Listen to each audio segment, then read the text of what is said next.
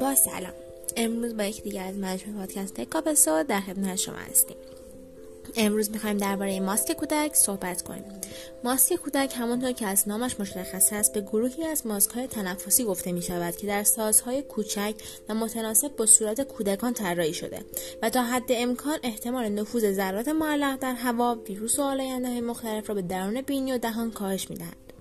با توجه به اینکه اغلب کودکان در استفاده از ماسک ممانعت می کنند به همین دلیل در طراحی ماسک های کودک از طرحهای فانتزی و عرصکی استفاده می شود ماسک رزوان ارائه دهنده انواع ماسک تنفسی در ادامه هر آنچه که باید درباره قیمت ماسک کودک و تاثیر استفاده از این پوشش بر عدم ابتلای آنها بیماری مختلف اشاره خواهد داشت.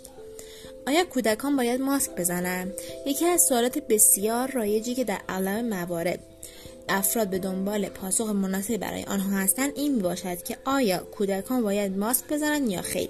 با توجه به آلودگی های بسیار شدید هوا در شهرهای بزرگ و صنعتی و وجود سرب معلق در هوا استفاده از ماسک برای تمام گروه های سنی توصیه می شود علاوه بر آلودگی هوا با انتشار ویروس کرونا سرعت انتشار بسیار بالای آن توصیه می شود تا کودکان بالای دو سال از ماسک های مخصوص استفاده کنند. ممنون که تا اینجا همراه ما بودید.